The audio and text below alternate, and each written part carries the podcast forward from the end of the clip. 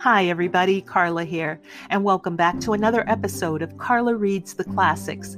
I noticed in the last couple episodes that the sound quality wasn't quite as good as it could have been. I've made a couple of adjustments, and I hope you're getting a better sound uh, on on this chapter and and future chapters. So thank you so much for sticking with me. I do try to improve every time. So thanks again for sticking with me. And now, without further delay, let's get back to Charles Dickens' A Tale of Two Cities. We're at Book Two, Chapter Eight, Monseigneur in the Country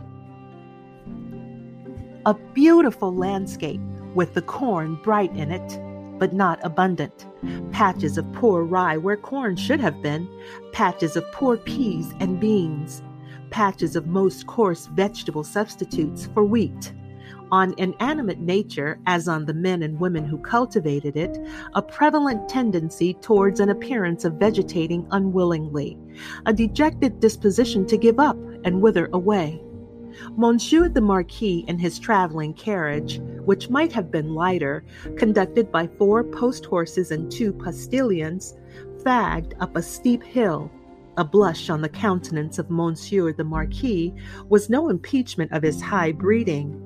It was not from within, it was occasioned by an external circumstance beyond his control the setting sun the sunset struck so brilliantly into the traveling carriage when it gained the hilltop that its occupant was steeped in crimson. It will die out, said Monsieur the Marquis, glancing at his hands directly.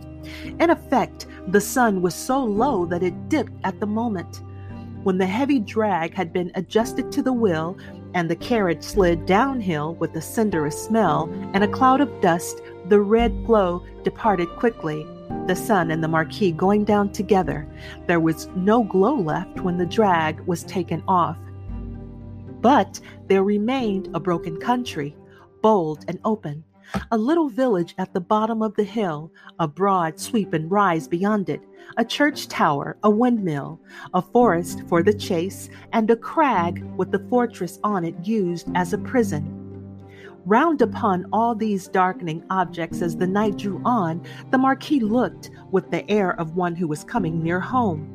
The village had its one poor street with its poor brewery, poor tannery, poor tavern, poor stable yard for relays of post horses, poor fountain, all usual poor appointments. It had its poor people, too.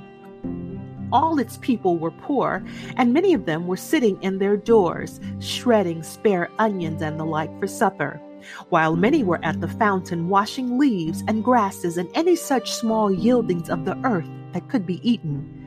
Expressive signs of what made them poor were not wanting the tax for the state, the tax for the church, the tax for the Lord, tax local, and tax general were to be paid here and to be paid there according to solemn inscription in the little village, until the wonder was that there was any village left unswallowed. Few children could be seen, and no dogs. As to the men and women, their choice on earth was stated in the prospect life on the lowest terms that could sustain it, down in the little village under the mill, or captivity and death in the dominant prison on the crag. Heralded by a courier in advance and by the crackling of his postilions' whips, which twined snake like about their heads in the evening air, as if he came attended by the Furies, Monsieur the Marquis drew up in his traveling carriage at the posting house gate. It was hard by the fountain, and the peasants suspended their operations to look at him. He looked at them and saw in them, without knowing it, the slow, sure filing down of misery, worn of face and figure that was to make the meagerness of Frenchmen an English superstition which should survive the truth through the best part of a hundred years. Monsieur the Marquis cast his eyes over the submissive faces that drooped before him, as the like of himself had drooped before Monseigneur of the court. Only the difference was that these faces drooped merely to suffer and not to propitiate, to propitiate. When a grizzled mender of the roads joined the group, Bring me hither that fellow, said the Marquis to the courier. The fellow was brought, cap in hand, and the other fellows closed round to look and listen in the manner of the people at the Paris fountain. I passed you on the road? Monseigneur, it is true.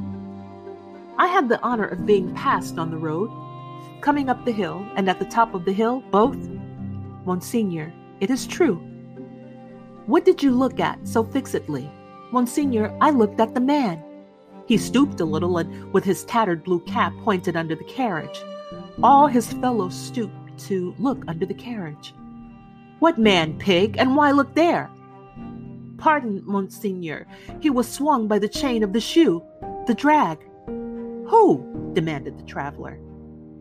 May the devil carry away these idiots. How do you call the man? You know all the men of this part of the country. Who was he? Your clemency, Monseigneur, he was not of this part of the country. Of all the days of my life, I never saw him. Swinging by the chain to be suffocated? With your gracious permission, that was the wonder of it, Monseigneur, his head hanging over, like this. He turned himself sideways to the carriage and leaned back with his face thrown up to the sky and his head hanging down, then recovered himself, fumbled with his cap, and made a, and made a bow. What was he like? Monseigneur, he was whiter than the miller, all covered with dust, white as a spectre, tall as a spectre. The picture produced an immense sensation in the little crowd, but all eyes, without comparing notes with other eyes, looked at Monsieur the Marquis, perhaps to observe whether he had any spectre on his conscience. Truly, you did well, said the Marquis felicitously sensible that such vermin were not to ruffle him, to see a thief accompanying my carriage and not open that great mouth of yours. Bah! Put him aside, Monsieur Gabelle. Monsieur Gabelle was the postmaster and some other taxing functionary united. He had come out with great obsequiousness to assist at his examination, and had held the examined by the drapery of his arm in an official manner. Bah, go aside, said Monsieur Gabelle. Lay hands on the stranger, and if he seeks to lodge in your village tonight, and be sure that his business is honest, Gabelle. Monseigneur, I am flattered to devote myself to your orders. Did he run away, fellow? Where is that accursed? The accursed was already under the carriage with some half dozen particular friends, pointing out the chain with his blue cap. Some half dozen other particular friends promptly hauled him out and presented him breathless to Monsieur the Marquis. Did the man run away, dolt, when we stopped you for the drag? Monseigneur, he precipitated himself over the hillside head first as a person plunges into the river. See to it, Gabelle. Go on. The half dozen who were peering at the chain were still among the wheels like sheep. The wheels turned so suddenly that they were lucky to save their skins and bones. They had very little else to save, or they might not have been so fortunate. The burst with which the carriage started out of the village and up the rise beyond was soon checked by the steepness of the hill. Gradually, it subsided to a foot pace, swinging and lumbering upward among the many sweet scents of a summer night.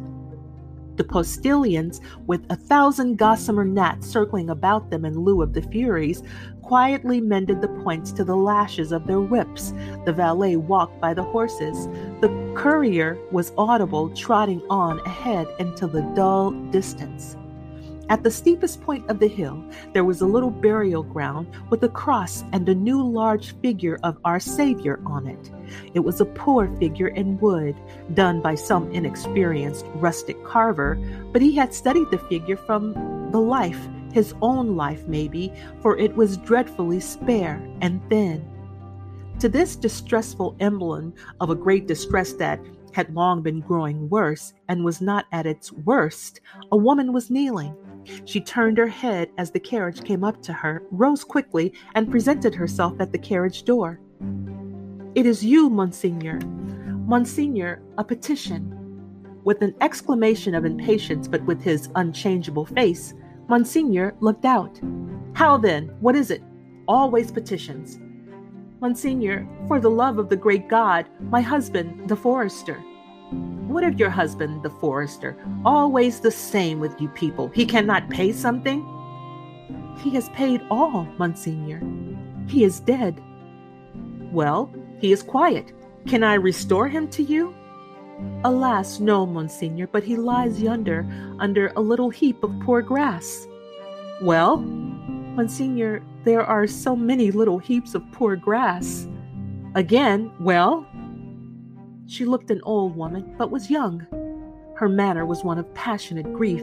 By turns, she clasped her veinous and knotted hands together with wild energy and laid one of them on the carriage door tenderly, caressingly, as if it had been a human breast and could be expected to feel the appealing touch. Monseigneur, hear me. Monseigneur, hear my petition. My husband died of want. So many die of want. So many more will die of want. Again, well, can I feed them? Monseigneur, the good God knows, but I don't ask it. My petition is that a morsel of stone or wood with my husband's name may be placed over him to show where he lies. Otherwise, the place will be quickly forgotten. It will never be found when I am dead of the same malady. I shall be laid under some other heap of poor grass. Monseigneur, there are so many, they increase so fast, there is so much want. Monseigneur, Monseigneur! The valet had put her away from the door, the carriage had broken into a brisk trot. The postilions had quickened the pace. She was left far behind, and Monseigneur, again escorted by the Furies, was rapidly diminishing the league of two of was rapidly diminishing the league of two of distance that remained between him and his chateau. The sweet scents of the summer night rose all around him and rose as the rain falls impartially on the dusty, ragged, and toil worn group at the fountain not far away, to whom the mender of roads, with the aid of the blue cap without which he was the blue cap without which he was nothing still enlarged upon his man like a spectre, as long as they could bear it. By degrees, as they could bear no more, they dropped off one by one, and lights twinkled in little casements, which lights, as the casements darkened, the more stars came out, seemed to have shot up into the sky instead of having been extinguished. The shadow of a large high roofed house and of many overhanging trees was upon Monsieur the Marquis by that time, and the shadow was exchanged for the light of a flambeau as his carriage stopped and the great door of his chateau was opened to him. Monsieur Charles, whom I expect, is he arrived from England? Monseigneur, not yet. That brings us to the end of Book 2, Chapter 8 of Charles Dickens' A Tale of Two Cities. Thank you so much for joining me. Pardon my re- pardon my reading flubs, please. And until next time,